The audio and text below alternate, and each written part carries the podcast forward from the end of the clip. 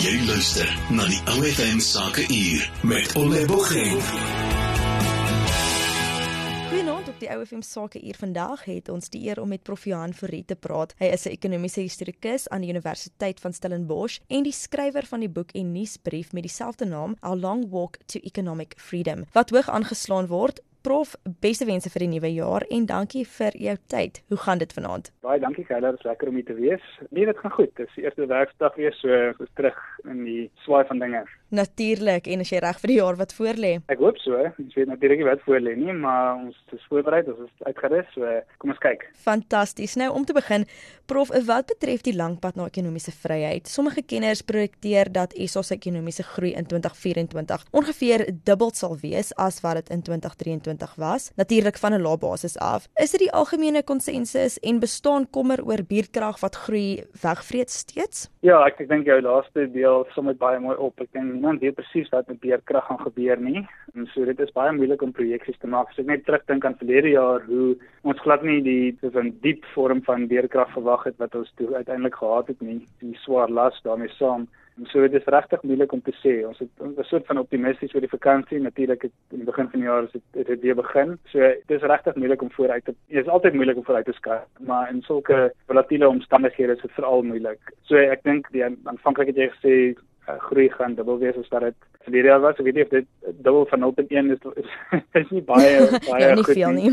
nie veel nie. So dit gaan mens hoop amper meer as wat jy vermoed, maar mens hoop dat dit die, die las nie vir jaar so swaar vir beerdkrag sal wees nie en dat dit dinge optel. En maar daar's natuurlik ander struikelblokke ook in die ekonomie vir voer, die hawens op die oomblik. So dit is net regtig moeilik om te projekteer. Ek dink wat mense wel met redelike sekerheid kan sê is dat daar is nie 'n rooskleurige vooruitsig nie, dat daar is groot struikelblokke wat eers uit die weg geruim moet word voordat die ekonomie weer weer sy kop sal optel, so van vinnig sal groei, die tipe groei wat ons nodig het om werklike impak te hê op op die probleme waar ons omgee. Nou gepraat van die ekonomiese groei, wat is die verwagtinge vir die wêreldekonomie in 2024 as in ag geneem word dat die verwagtinge is dat die Amerikaners rentekoerse rondom Maart kan begin verlaag? Ja, ek dink dit verander ook maar week op week. So mense moet maar versigtig wees weer eens om te ver vooruit te voorspel.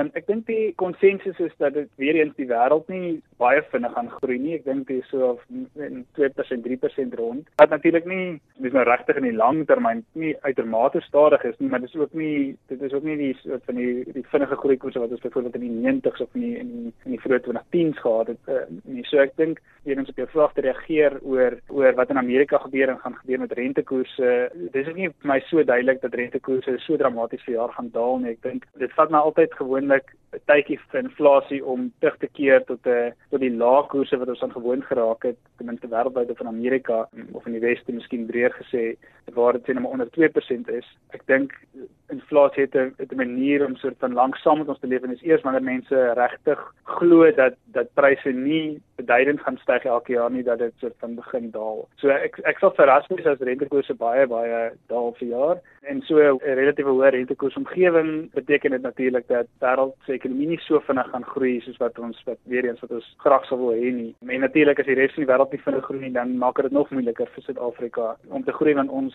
is 'n klein land, ons verkoop ons produkte aan die res van die wêreld as dit vinnig groei elders dan is dit maklik om ons produkte te verkoop en as dit nie vinnig groei dan dan natuurlik is dit moeiliker. So ek dink mense moet nie te hoë verwagtinge hê van 'n van 'n geweldige rooskleurige of optimistiese prentjie vir verjaar nie. Verseker en nou gepraat van Suid-Afrika se ekonomie. Die realiteit is Suid-Afrika se ekonomie is 'n moeilike een. Strukturele werkloosheid duur voort, sleutelverhuuringsbedrywe soos vervaardiging en konstruksie sien steeds traag groei en aan munisipale wanfunksionering, knou plaaslike ekonomie en buurtkrag is dan definitief nog steeds 'n groot probleem.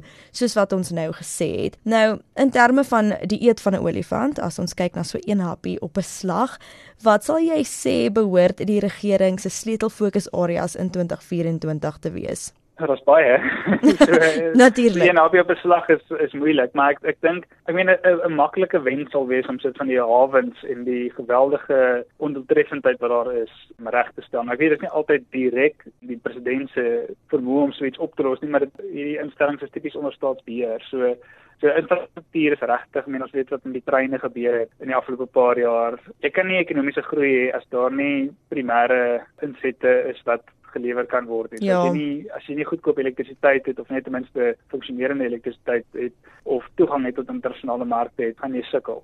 So die in die korttermyn oplossings sou wees om te fokus op die hawens, op die pad en en valspoorvervoer, waar kan jy daar kan doen om dit uh, om dit aan te spreek en en natuurlik en soveel as moontlik te fokus op uh, elektrisiteit. Ek dink die men daar is ons sien natuurlik die laaste 2 of 3 jaar die die mark het ek praat van private verbruikers het gereageer op die tekort aan elektrisiteit en hulle self toegerus met sonpanele en dit is natuurlik 'n wonderlike voorbeeld van hoe die private sektor so van ingryp wanneer die staat misluk, maar 'n hawe is byvoorbeeld iets wat mens selde 'n private substituut voor kan kry. Jy jy moet eenvoudig jou containers uitvoer en daar's dan maar net een hawe. Mens kan dink aan private hawens, maar dit goed word vat baie baie lank om goedkeuring voor te kry en dan nog om te bou. So dis nie asof dit 'n korttermyn oplossing sou wees nie. So ongelukkig is die groot uitdagings maar iets waar die staat ons op die staat verantwoordelik of se se betrokkeheid moet staat maak en dit is uh, ongelukkig moeilik in 'n in 'n jaar waar daar byvoorbeeld 'n verkiesing gaan wees waar die fokus dalk nie so suiwer is op op ekonomiese ontwikkeling nie.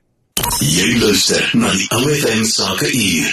En van oplossings gepraat, jy het 'n interessante opiniestuk geskryf oor waar SA verkeerd loop in terme van nywerheidsbeleid. Sal jy daai vir ons bietjie kan opsom en hoe kan ons begin om sleutelbedrywe soos vervaardiging en konstruksie beleidsgewys om te draai? Ja, ek dink die die Suid-Afrikaanse nywerheidsbeleid, ek die stuk 6 byvoorbeeld, I mean daar's verlange argument binne ekonomie dat dat nywerheidsbeleid eintlik nie so suksesvol is nie. En daar's nuwe navorsing wat wys wel tot 'n mate nie heeltemal die baba met die badwater uitgooi nie. Daar is in sommige gevalle goeie voorbeelde van waar nywerheidsbeleid wel baie suksesvol was om sekere industrieë te vestig en dan veral te groei. Die probleem in Suid-Afrika is dat ons fokus of ons motivering vir nywerheidsbeleid is verkeerd.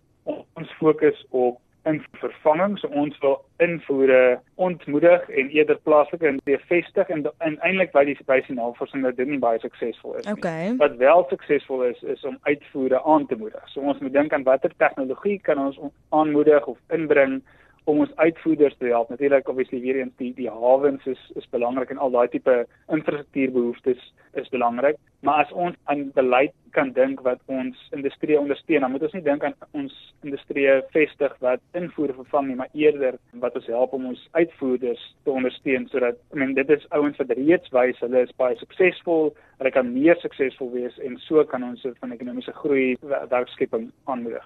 Jy het nou gepraat van die hawes en hoe dit die ekonomie betref. Ek wil graag by jou hoor hoe het laas jaar einde laas jaar se blokkade by die hawes die ekonomie affekteer? Ja, ek het nie vir syfers om presies te sê ek dink dit is dalk nog 'n bietjie vroeg om te sien in die statistiek, maar ek meen dit is baie duidelik as jy gesels met uitvoerders dat dit 'n geweldige probleem is. Ouens moes alternatiewe vind op kort. Ek dink Maersk, die die vervoermaatskappy met baie van hulle containers byvoorbeeld in Mauritius afgelaai, nie eers meer in Kaapstad nie. En dit stoot natuurlik die kostes geweldig op. So So een van die groot kostes vir uitvoerders is is die vervoerkoste en as dit so beduidend toeneem dan raak hulle uitvoer eenvoudig onmeer ding en dan kan hulle nie meer hulle produkte oorsee verkoop nie en die plaaslike mark is eenvoudig te klein tipies vir hierdie produkte. So en weer eens dit's baie moeilik tipies om alternatiewe te vind vir vir iemand wat 'n uh, ek weet nie drywe uitvoer. Ja. Dis nie asof jy dit kan regtig uitvlieg nie. So jy jy moet ongelukkig nou maar deur die die hawe gaan en jy moet ook jy so af, afhanklik van nie net die koste daarvan nie maar ook die tyd. Ja. Um, so as dit lank lê in die hawe dan dan eenvoudig is gaan jou jou koper nie meer belangstel aan nie. So so nee, ek dink dit was 'n geweldige terugslag, um, veral in 'n tydperk waar ons gehoop het dat ons dinge nou weer kan herstel en sekere landbou sektore het uiteindelik baie goeie opbrengs gelewer en, en goeie oeste gehad en as jy dan nie daai produkte by die mark kan kry nie, dan is dit 'n geweldige terugslag. Ja, natuurlik. Baie dankie vir jou insig prof. Ek wil vra ter afsluiting, hoe moet Suid-Afrikaanse besighede 2024 benader met al hierdie uitdagings in gedagte? Sjoe, ja, nee, as ek die antwoord gehad het, dan sou ek seker ryk gewees het. Ek ek weet nie eintlik wat mens kan doen anders as soort van strategies te dink oor hoe jy hierdie struikelblokke kan omseil nie. So ek het genoem dat daar's baie min alternatiewe vir uitvoerders, maar maar mens sou kon dink aan aan soort van die ander buurlande. Ek weet uh, daar's sprake van 'n 'n treinspoor en 'n hawe in Namibië Nou en die goed vat weer eens baie lank, maar mense gaan word geforseer word om om soort van 'n alternatiewe uitvoer te uitvoer te sien. Daar ek, ek wil nie sê natuurlik dit is so van 'n verdoemenis nie. Dis nie dat dat daar geen omkeer kans vir plaaslike infrastruktuur is nie. Ek kan men bestuur binne hierdie hawens het het natuurlik omkeer planne hoe tot watter mate dit effektief geïmplementeer kan word is 'n goeie vraag. Maar ek ek dink mense sal moet vir vir entrepreneurs net maar in 'n industrie waar jy nie direk met hierdie infrastruktuur moet uh, afhanklik is nie sou mens kon dink men tot watter mate kan jy byvoorbeeld alternatiewe vervoer of transaksiekoste gebruik. So kan jy jou besigheid aanlyn skuif sê net maar jy is in die uitgewersbedryf. Dit is nou 'n bietjie van 'n belaglike voorbeeld, maar jy is jy tipies boeke uitgevoer. Tot watter mate kan jy die aanlyn wêreld gebruik om om eerder jou jou kliënte te dien? Tot watter mate kan jy jou produkte eerder met met die vliegtuig uitvoer as wat jy dit die hawe moet doen? Tot watter mate kan jy dit terughou of stoor? Al sulke soort van strategieë in terme van vervoer nou. Natuurlik elektrisiteit is weer 'n ander storie. Dat watter kan jy dit vervang met alternatiewe sonkrag, batterye? Ons sal moet proaktief dink. Ek dink die verwagting moet nie wees dat dinge binnekort gaan verander nie. Miskien 5 of 4 jaar terug het ons daai verwagting gehad dat ja, daar's nou 'n slegte tyd, maar dinge gaan vinnig terugdraai. Ek dink dit is nou meer sinvol vir entrepreneurs om te dink gegee hoe dinge nou is, hoe pas ek daarbey aan? Eerder as om te hoop dat dat dat daar skielik 'n oplossing gaan wees vir al die probleme uh, en dinge terug gaan keer soos wat dit was. Ek dink as mens dis makliker om dan aan te pas by by goeie nuus as by nog slegte nuus. Jy luister na die OFM sake uur.